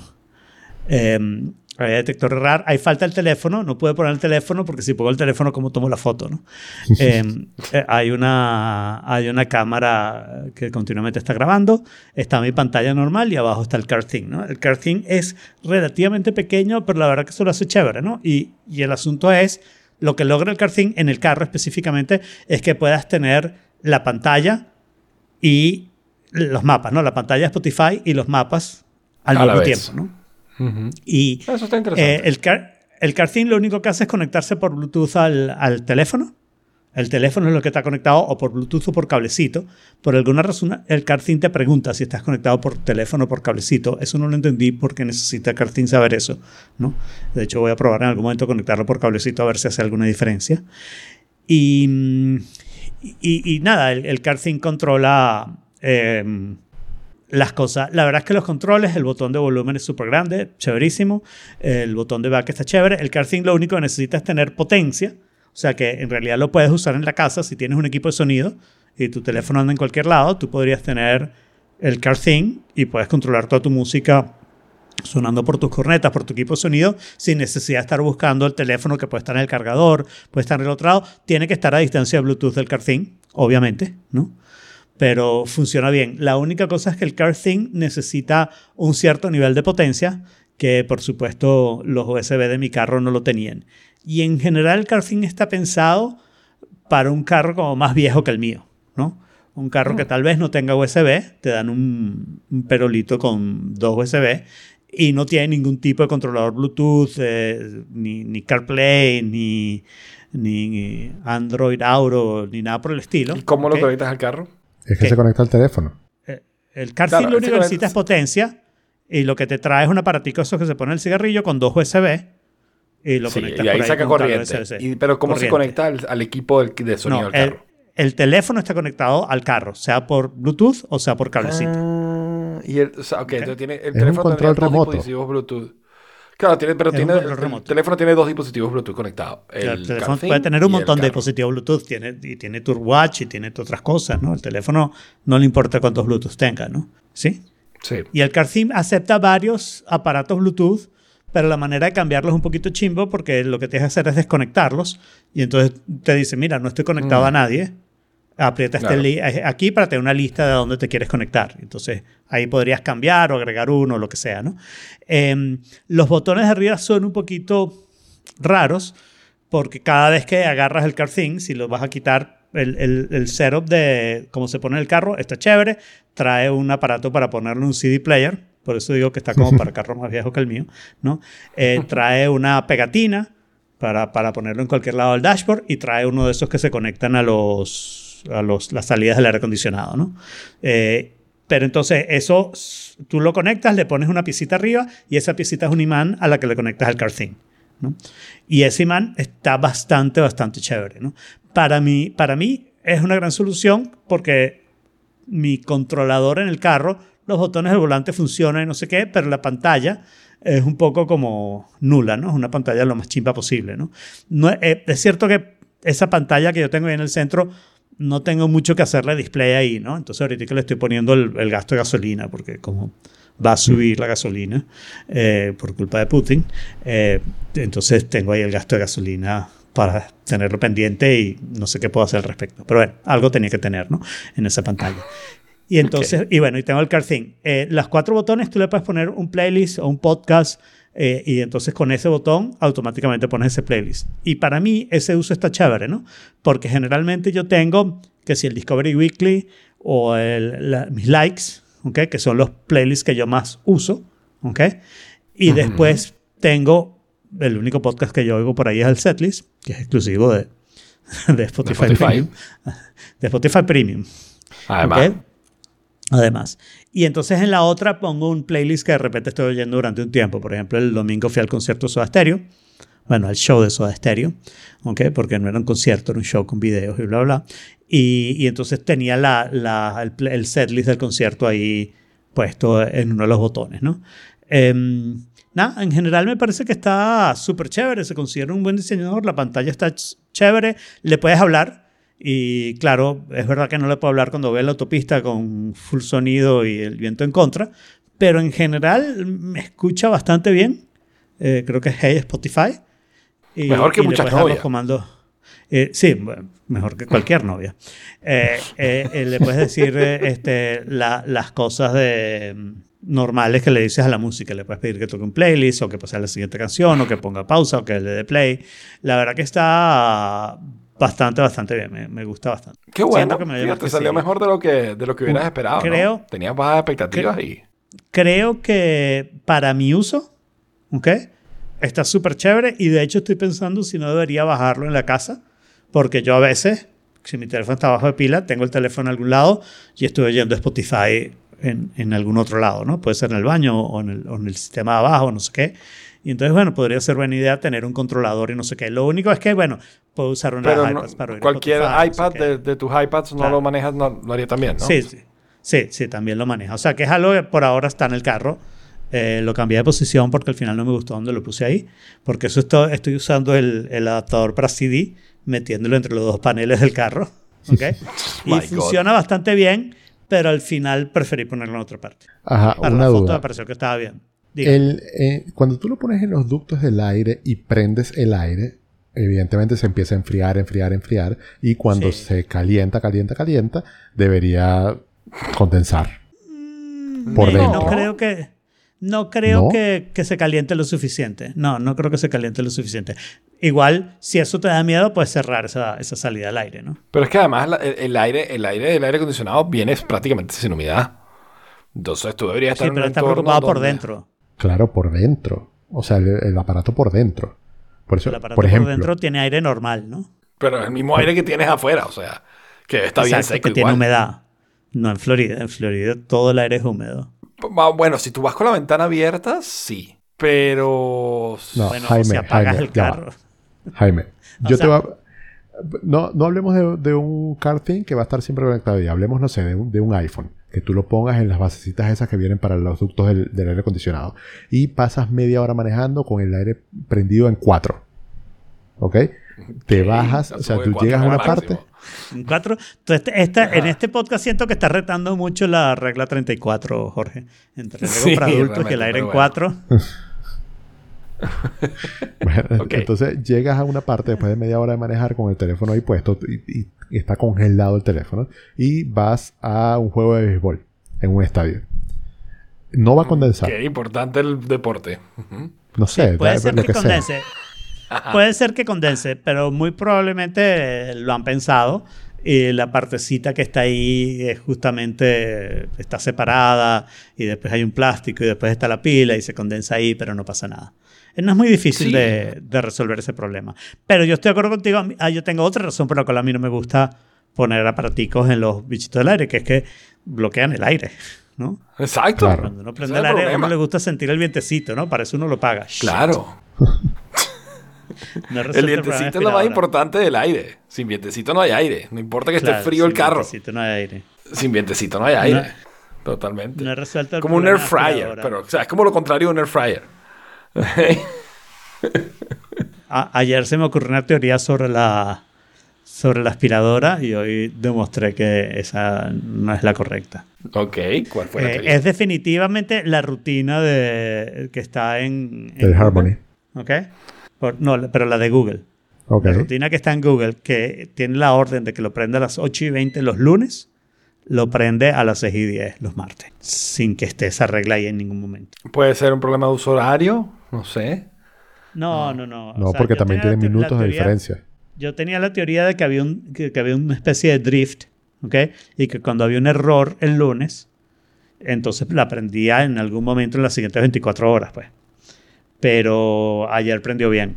Ok. Y es la única rutina que tengo y efectivamente la tengo. el troubleshooting más largo del 8 y mundo. 20. O sea, tienes que esperar una semana para probar un No, cambio. no, lo- lo- este, este fue de ayer, eh, de, de ayer a hoy, porque se me ocurrió ayer esa teoría, ¿no? Ahora no tengo teoría que probar, así que lo pararé hasta Back to square one. experimento. De Esto está, repente peor, hago- esto está peor que el freezer de. Siracusa. Lo que voy a hacer es prender el, la otra rutina, que lo prende el lunes a las 8 y 20 de la mañana, ¿ok? A ver si esa produce el mismo problema o otro distinto. Ok. Habilito esa rutina en este mismo instante. Pero bueno, la verdad es que estoy bastante contento con el Car Thing. Me parece una cosa barata que tiene utilidad. Eh, no me parece que sea innecesario, al contrario de lo que dice Ernesto en The 14 Place. Eh, me parece que, que tiene una utilidad muy clara, cara, clara, que no es muy caro. ¿Ok? Eh, y me, me parece chévere. Es mejor que la pantalla de mi, de mi carro, sin duda. Y para mi uso está absolutamente perfecto. Porque una de las cosas que me pasa a mí es esa, que tengo el teléfono en mapa. Yo les dije que yo había creado un driving mode que no permite ninguna notificación. Y entonces una cosa que yo trato de hacer es mantenerlo en el mapa todo el tiempo, ¿no? Entonces ahora puedo tranquilamente cambiar de canción, cambiar de playlist, hacer lo que sea, solamente con botoncitos o con voz, funcionando bastante bien. Lo único que me parece es que tu carro ahora tiene como muchas pantallas guindando. ¿no? Sí, bueno, tiene muchas pantallas guindando, eh, es parte de la, del look. Pero está la atrapasueños para evitar problemas. y eso que no se ve en la pantalla del, de la camarita que está grabando todo el De- tiempo, ¿no? Exacto, imagínate. Pero sí, exacto. Entonces ya tienes cuatro pantallas guindando en, en- en el dashboard de tu carro. Bueno, no, la, la, de- la del carro en sí no está guindando. Tengo tres pantallas guindando. Ok. Esa el- cámara que siempre está grabando, ¿a de dónde está subiendo los videos? A ningún El lado. La graba en un, en un en una tarjetica. Si tengo un accidente, yo tengo que sacar esa tarjetica, ponerla en mi teléfono, tengo el adaptador en el carro y guardar esos antes de dárselo a la policía para decir que soy inocente o no dársela a la policía para decir que soy culpable. Exacto. Y después llegas a corte y que ¡ajá! Tengo la evidencia. sí, pero eso, eso es como una aplicación parecida que yo tengo para la Mac. Se me olvidó el nombre de la aplicación, lamentablemente. Pero es una aplicación que siempre está grabando el audio. Lo que hace es grabar los últimos 5, 10, 15, una hora de audio. Entonces, si tú te acuerdas que dijiste algo hace un rato y no te acuerdas qué era, pues go back y chequear qué, qué se dijo. O si estás teniendo una conversación con alguien, Demasiado bueno, ¿tú creepy. dijiste esto? No. Es un poco creepy, sí. No, burda que sea, Un poco no, muchísimo. o algo Muy así. creepy. A ver, Saraí está al tanto de que eso es así. No, no, nunca, la, nunca la uso, no está abierta. La bajé, la probé alguna vez, pero nunca la usé más. Bueno, sí, mejor pasemos a Notion for Everything. Notion Que para for eso no puedes everything. usar Notion, ¿no? Pero para no, eso para no eso no puedo usar, Notion. Notion. No. Este es un artículo que está bien chévere de una startup que cuenta cómo están utilizando Notion. Y viniendo yo de una startup de- que está utilizando Notion para todo, eh, me parece que hay muy buenos tips aquí de cómo utilizar Notion bien y que muestra también el poder de Notion como herramienta. ¿no? Eh, dicen que básicamente lo que quiero mencionar aquí son las tres mejores prácticas que ellos ponen, que es convertir en, o sea, base de dataficar, data, data, databasear, exacto, templi- templatificar, templificar. Templificar y wikificar. y wikificar. Entonces, eh, par- particularmente el de crear bases de datos es muy, muy, muy poderoso. Por ejemplo, en, nosotros ahorita que estamos organizando un poco nuestra información, tenemos unos clientes asignados, pero esos clientes también tienen asignados a un, a un representante de ventas y eh, queremos saber, por ejemplo, el número de licencias que tienen y tal. Hemos creado una serie de tablas y tablas y tablas donde están el listado de todos los clientes, el listado de nosotros, eh, el listado de los, de los representantes de venta, el listado de eh, los distintos asientos o las distintas licencias. Y luego creamos tablas, vistas de esas tablas para mostrar el matchup de lo que queremos y asociar cómo queremos asociarlo. Y, o sea, es prácticamente que puedes con- construir tú tu propio sistema de base de datos en Notion y funciona bastante, bastante bien. Tiene sus limitaciones, por supuesto, y es un poco lento, pero es súper poderoso para gestionar y administrar data y relacionar data entre sí. Eh, esa, esa idea de crear bas- bases de datos con, con múltiples registros de múltiples cosas y poder, ¿sabes? Crear vistas y filtros y demás es increíblemente fácil para algo tan complicado como eso, ¿no? Y que por lo general requiere que se dis- dis- diseñes o desarrolles programas propios para eso. Entonces, eh, eso está muy bien. El- la mención de siempre de Podio, porque nosotros hacemos exactamente eso en Podio. Llevamos siete años haciéndolo y es maravilloso. O sea, cuando tú dices el poder de crear bases de datos, es justo eso.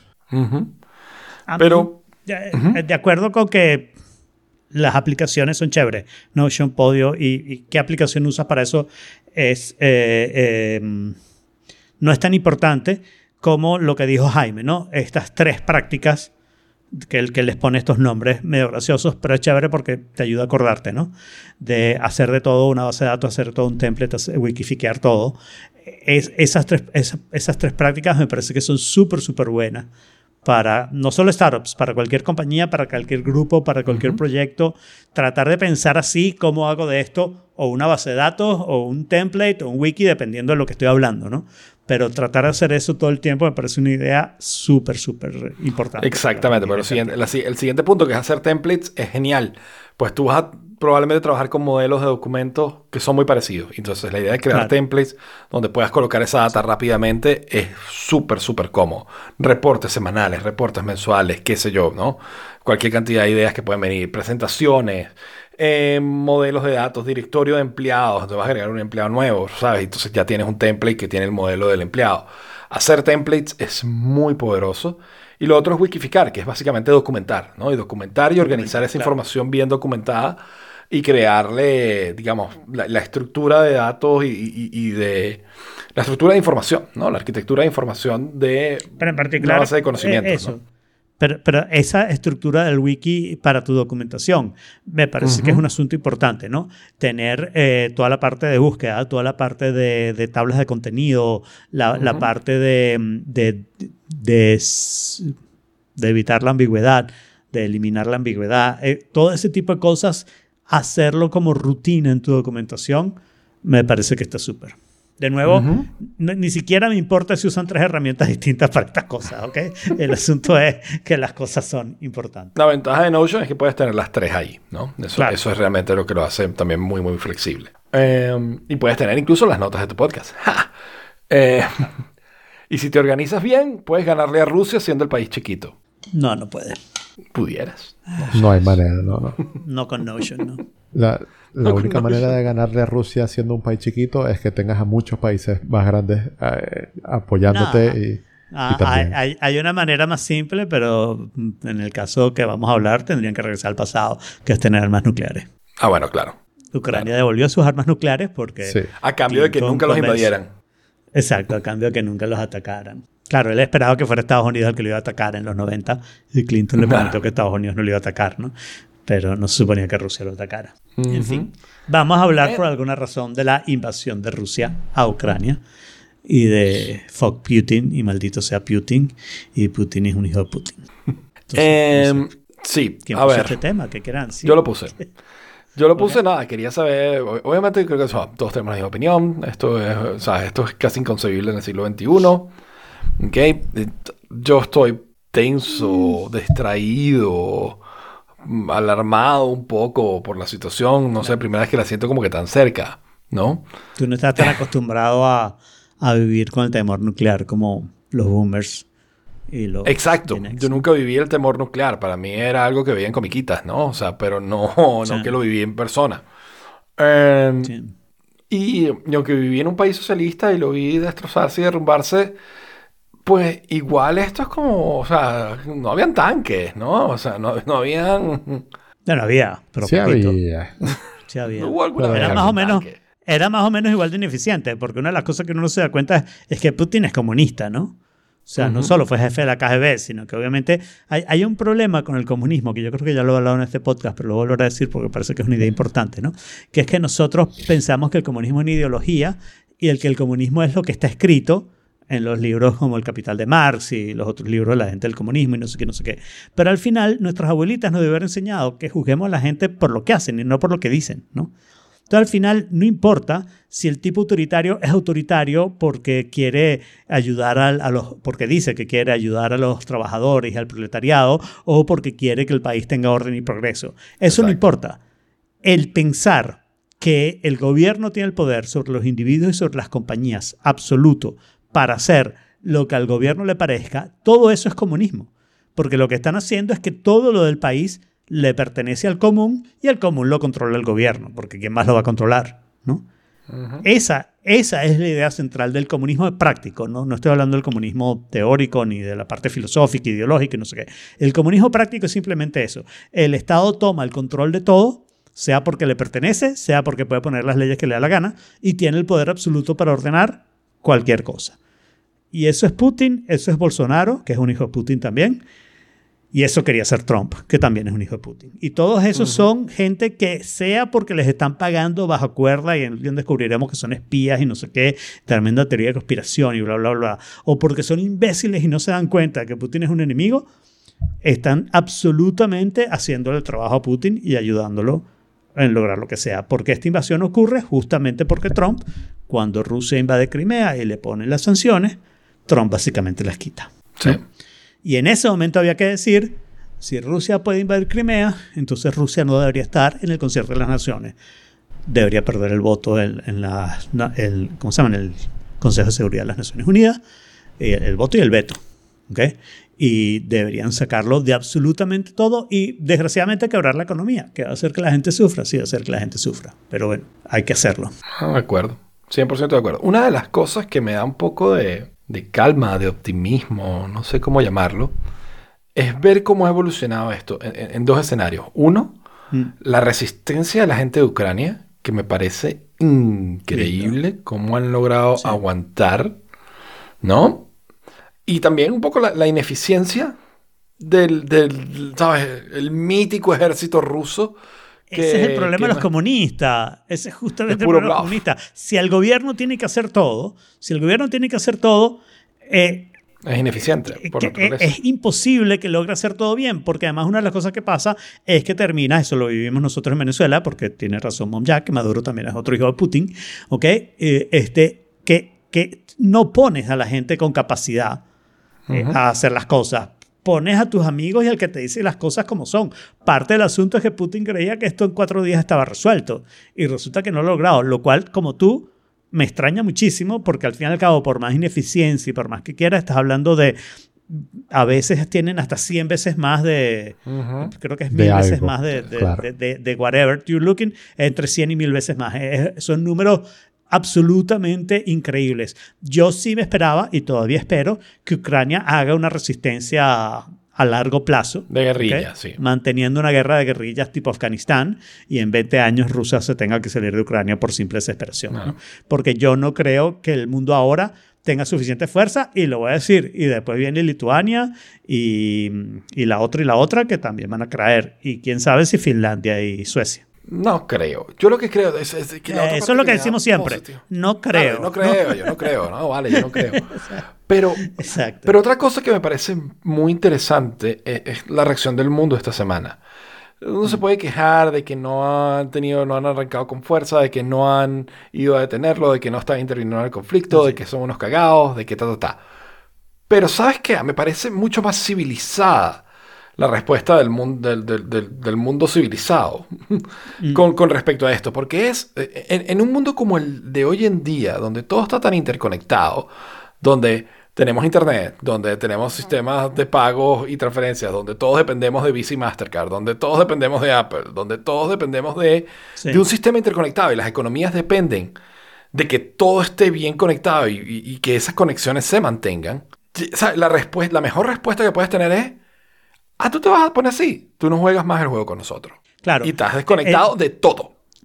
Estoy de acuerdo contigo, pero también te voy a decir que el, el cuento de Swift lo leeremos en algún libro en los próximos cinco años, porque el cuento no es que está- estaban negados, particularmente Alemania, a sacar a Rusia de Swift y hasta hacían el argumento que no les convenía porque Rusia tenía su propio sistema. ¿Y qué propio sistema? Si no estás conectado a nada, no te sirve. ¿ok? No, exactamente. Y al final hubo muchísima presión de muchísima gente para que sacara a Rusia de Swift y lo sacaron. Y eso hace que el... ¿Cómo se llama la moneda rusa en, en español? El rublo. Rublos, ¿no? Guau, qué feo. Que el rublo valga aún menos de lo que valía antes, porque esa es la otra cosa. O sea, lo que pasa es que Putin ha logrado esa parte autoritaria que sí logran los comunistas de, de apagar a toda la oposición, meterla presa como Navalny, etc. Y entonces no importa que la economía se destroce, no hay manera de sacarlo, ¿no? Porque ya mató a todos los que tenían algún poder para sacarlo. Eh, y entonces, claro, eso no le va a afectar a Putin y a sus amigos oligarcas y no sé qué, no sé qué. Pero a la economía le afecta mucho y al final lo tienes que hacer. Y yo creo que hay que hacer mucho más. Repito, habría que sacarlo del, del Consejo de Seguridad de la ONU y habría que... mm, Yo también, pa- yo también o sea, opino exactamente lo mismo. Y, Pero y sí me parece que, que que que una buena Internet. manera de responder a, a los bullies del mundo, a, a- a los Hitler del nuevo mundo, a los Putins del mundo, es decirle, Sí. tú, tú ya no juegas con nosotros. O sea, no, Eh, no es que te sí. vamos a ir a, golpear, no es que te vamos a ir a atacar, no es que te vamos a... Claro. No, no, no, no. Es que tú no tienes acceso al resto del mundo. Exacto. Y ya está. O sea, si Todos haces estas cosas, si haces estas cosas te conviertes en Corea del Norte. Y eso es algo que eh, hubiera sido bueno, me hubiera gustado que lo hubiéramos dicho, que fuera algo que estuviera dicho de antemano y que fuera prácticamente automático. ¿ok? Si haces un acto de agresión contra o un genocidio contra tu o un acto de agresión contra otro país o un genocidio contra tu propia gente, te vamos a sacar de Swift, de Internet, te, te vamos a frisear los, los, los assets en todos lados y no sé qué. Porque yo creo que la amenaza tiene mucho más fuerza que el hacerlo. Y, y voy a Es que criticar lo que además funciona, una parte. lo que funciona, funciona mucho mejor la amenaza, porque una vez Sí. que ejecutas, ya ejecutaste. Ya no hay más nada que puedas Claro. hacer, ya no hay manera Y- de coercionar más, ¿no? Y voy a decir algo, una crítica a las sanciones. Primero voy a decir que Putin ha logrado lo increíble, ¿no? O sea, ha logrado que Alemania después de 60 años esté ar- armándose, armando un ejército y no sé qué, gastando un 3% de su ingreso bruto en, en fortalecerse militarmente. Eh, ha logrado que Suiza deje de ser neutral, ¿ok? Ujú. y que los demócratas y republicanos mayoritariamente estén unidos, ¿no? Mayoritariamente porque hay excepciones muy brutas que ahora están tratando de pedalear hacia atrás, ¿no? Backpedaling, como se dice en inglés. Eh, pero lo que a mí me gustaría es que las sanciones vinieran con frases diciendo qué es lo que tiene que hacer Rusia para que las sanciones se retiren. Y es una de las cosas Claro. que no he visto lo suficiente y que me gustaría hacerlo. O sea, es suficiente con que Rusia regrese a las provincias estas que ya estaban rebeldes y no sé qué, no sé qué. Yo diría que no. Yo diría que hay que decirle a Rusia, tienes que volver, incluyendo a Crimea, o las sanciones van a seguir y las vamos Si me a profundizar. a mí, yo le diría a años- Rusia, tienes que cambiar de liderazgo. Bueno, eso no lo puedes hacer. No hay vuelta atrás hasta que cambies el liderazgo. Bueno, eh, eso, eso ya no creo que lo puedas hacer, porque claro, estás poniendo a la persona en la cosa de aprieta el botón nuclear o, o- o salte, ¿no? O sea, esas son las opciones que tiene. Tú tienes que más o menos decir, estas son las condiciones bajo las cuales tú regresas a esto. Y deberíamos dejar de comprar petróleo a Rusia. Yo entiendo que esto es muy difícil, tercer productor del mundo. Especialmente para Europa. Eh, ¿ok? Especialmente para Europa, especialmente para Alemania, pero creo que es una gran oportunidad para decir, ¿recuerdan lo que hablábamos del cambio climático, de que había que dejar de usar petróleo? Bueno, vamos a empezar por primer paso, dejemos de usar ese petróleo, ¿ok? Claro. Y, empecemos o sea, a decirle Alemania- a Estados Unidos, Alemania Canadá, viene- Alemania viene Ah, cagándola bárbaramente en, en, en su plan de desactivar todas sus centrales nucleares. Y eh, además de no construir más. Eso tiene que revertirlo, pero ya. O sea, tiene que empezar Sí, no solo a, sí. a- a evitar desactivar las pocas que quedan, a reactivar las que tengan y a construir nuevas, porque es, es una fuente de energía verde, la mejor fuente de energía verde que puede haber. Sí. Bueno, me gustó que Francia, en cambio, dijo, eh, con el nuevo diseño que tenemos, redoblamos esta cosa y se acabó. Y yo creo que hay que hacerlo, hay que hacerlo muchísimo más en todas esas energías, eh, nuclear, eh, solar, eh, viento, Sí, sí, eh, marina, todas esas cosas hay que hacerlo. Y hay que decirlo, ok, tenemos que dejar de usar petróleo. Vamos a empezar por dejar de usar el petróleo ruso. Vamos a seguir por dejar de usar el petróleo venezolano, ¿ok? Si no logramos convencer a Arabia Saudita que produzca más petróleo, que lo que podría ser súper fácilmente si ignora la OPEP, ¿ok? Perfecto, vamos a convencer a México, Estados Unidos y Canadá que produzcan más petróleo. Que se acabe el petróleo. O sea, si se acaba el petróleo, chévere, porque para cuando se acabe ya vamos a tener estas otras tecnologías y el petróleo no va a valer nada, que es lo que debería pasar. O sea, al fin y al cabo es solo cadáver liquefado de, dinosaurio. O sea, no, no tiene por qué tener ningún valor. Ustedes escucharon el episodio de Planet Money eh, donde hablaron de cómo Putin supuestamente estaba blindado Sí. ante las sanciones y esas cosas, que est- está estaqueado de plata, de que todos los días recibe miles y miles de millones de dólares. Eh, eso es preocupante. No. Sobre todo, O sea, ¿Por qué no? a ver, ¿por qué Eh, Yo no? creo que ese fue un caso de, de podcasting prematuro, ¿no? Eh, o sea, eh, eh, evidentemente cuando sacaron el episodio todavía no habían sacado a lo de Swift y no sé qué. La protección que tiene Putin sobre esas cosas no es lo que dijeron en Planet Money, es simplemente el hecho que es un dictador y que tiene el poder por la fuerza y no hay manera de sacarlo. ¿Ok? La única manera que Putin salga es una manera violenta, seguro. ¿Ok? Igual que Maduro, igual que el ping-pong de Corea del Norte y el Winnie the Pooh de China. O sea, no van a salir sino por esos medios, ¿no? Eh, Pero China es mucho más y jodido. entonces, eh, bueno, todos son igual de jodidos. O sea, Yo creo que la Rusia realidad es, mucho menos la realidad es que China. una vez que obtienes el poder, una vez que obtienes el poder y logras hacer estas medidas en 20, 30 años de las medidas continuas, es súper complicado. O sea, eh, Cuba lo ha logrado, para Sí, decirte. exacto. o sea, o sea, eh, lo logra cualquiera, es, un- es un plan que tienes que hacer, votas a la gente, dejas que la gente se vaya, matas a los demás y, y tienes un control absoluto. Claro, pero tú lo que tienes que, o sea, porque lo que puedes hacer, tú no, ok, no puedes cambiar el régimen de gobierno, porque saben atrincherarse muy bien, sin duda alguna. Lo que puedes hacer es hacerlos irrelevantes. ¿ok? En el caso de Rusia es particularmente difícil por las armas nucleares. Pero tú le quitas a Rusia las armas nucleares y tú puedes convertir ese, ese país en cero a la izquierda. No, y ¿ok? sí, Como pero, sí, Corea pero no quitas a como Putin. es Venezuela. Pero no quitas a Putin, claro, pero no quitas a Putin. Y eso lo No lo puedes hacer quita, con China pero también. está bien. Tú puedes, No, qué, el- qué chévere es tener villanos pendejos. Eh, pero eso lo puedes hacer con China también. Eso lo puedes hacer con China también. China es mucho cuando- más difícil. Esa es la parte que yo veo. China es mucho Eso, más difícil. eso, es lo que tú de- crees, pero todas las cosas que vende China son, son pasguatadas, ¿ok? Tú puedes sustituir todas esas cosas de una manera y vas a reforzar economías que te conviene reforzarlas. O sea que todo eso se puede Pero es un plan de eliminar. años. Es un plan muy largo.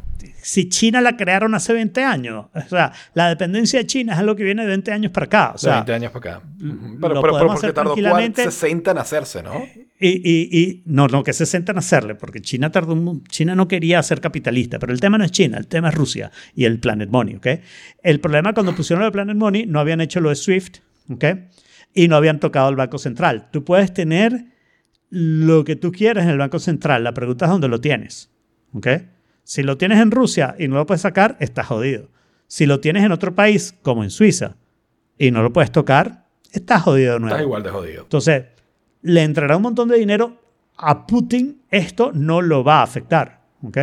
Pero el país se verá la mierda. O sea, si Claro. tú te fuiste hace siete años, ¿no, Jorge, de, de Sí. Venezuela? ¿Y tú, Jaime? Mm, ¿Hace cuánto La te última fuiste que estuve en Venezuela? Fue en 2014.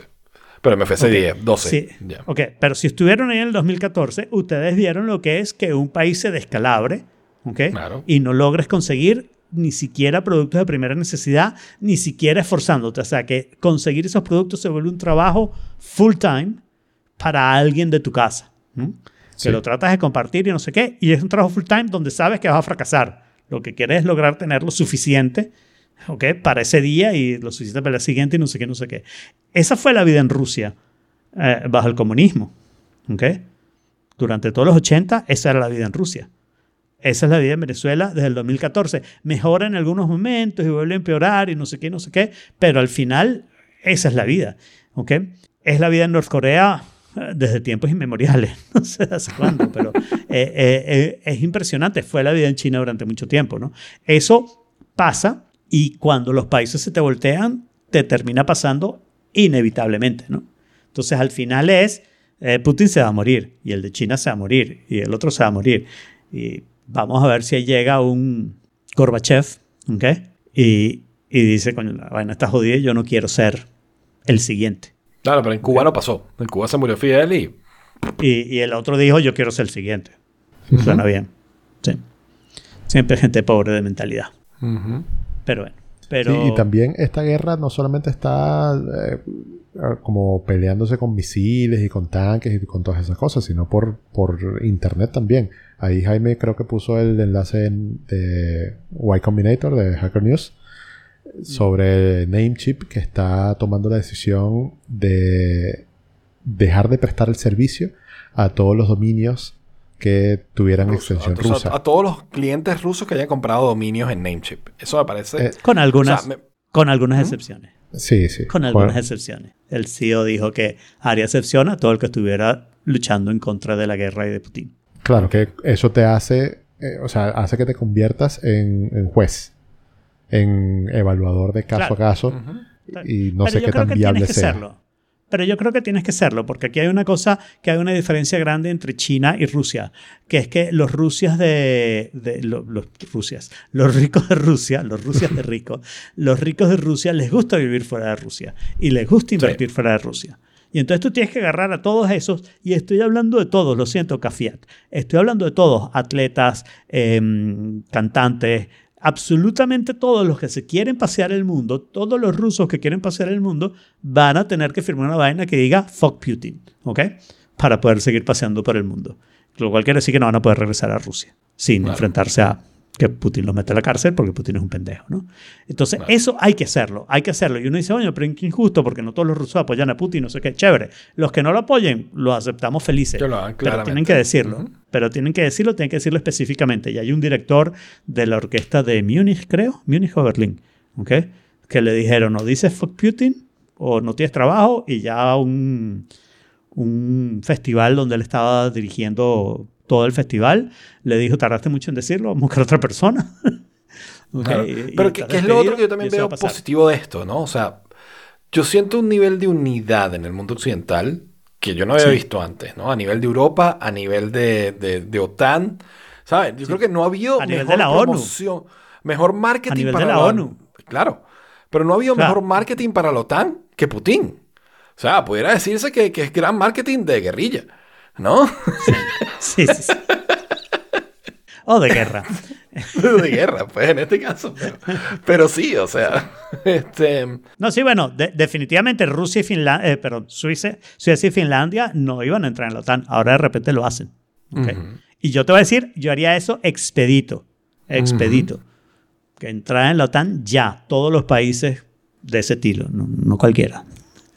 Claro, claro. Pero, bueno, hay que ver si Estados Unidos tiene todas las agallas para hacer eso. Yo creo que se va a poner peor antes de que se ponga mejor, sin duda alguna. Pero. Y hay que ver a dónde llega. No, no, no. Pero yo no esperaba a estas alturas que Ucrania ya estuviera tomada y, Sí. y no parece estar cerca. Hay cosas que asustan, No, como, ¿sabes? La, la fila de 40 millas de, de soldados y tanques y, ¿sabes? Que están marchando hacia Kiev. Ok. Que no parece ser una buena idea, ¿no?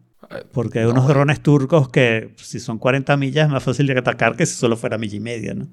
Sí, pero, pero no, de nuevo, si te metes en eso ya estás arriesgándote a que se vuelva loco y dispare bombas nucleares. O sea, meterte en el conflicto...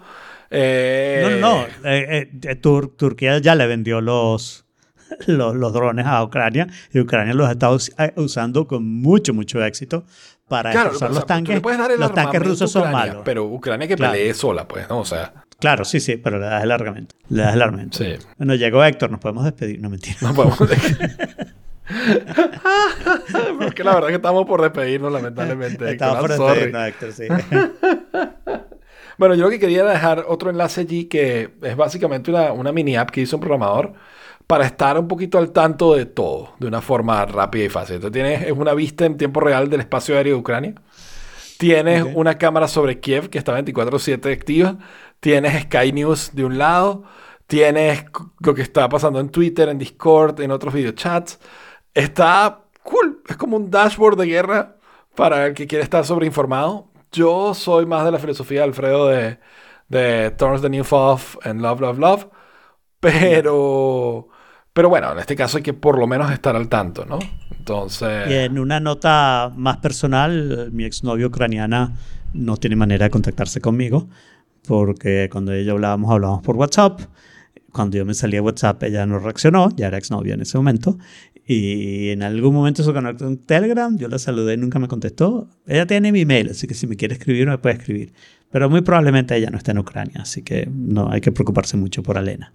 Alena, cierto. Claro. Ok, bueno, esperemos que no esté en Ucrania. Esperemos que haya salido a tiempo. Sí. Si está en Ucrania, eso sí, les puedo decir que tiene un rifle en la mano. está matando rusos. No lo dudaría porque estoy... Eso es otra cosa que estoy sorprendido. O sea, estoy sorprendido de dos cosas, ¿no? A mí no me gusta hablar bien de quien no sé los detalles, pero hasta ahora todo lo que conozco del presidente de Ucrania, carajo, es amazing. Oh, sí, carajo, carajo, sí. También es gracioso. Es gracioso, se ganó un concurso de baile, fue comediante. Pero es comediante. Tocó el, tocó el piano con su miembro en televisión. My God.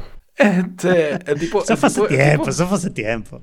no, no, pero el tipo, el tipo ha hecho de todo. Es increíble todo lo que, lo No, que sí, ha hecho ese el tipo tipo. ha hecho ¿no? todo, Y- sí, sí, sí, sí. verdad. No, y, y- y me parece que lo ha hecho bien. Es verdad también que nosotros tenemos bloqueada la campaña de desinformación rusa y en cambio no tenemos bloqueada las campañas de información de Ucrania, ¿no? Entonces, De- de- también que pueden ser también, eh, pueden estar infladas o pueden estar, Claro, estar inflada, maquilladas sí, sí, pero definitivamente eso. Y me parece muy buena la reacción de que cuando habló eh, por video en, las, en el Parlamento del Europeo, eh, lo aplaudieron durante más de un minuto.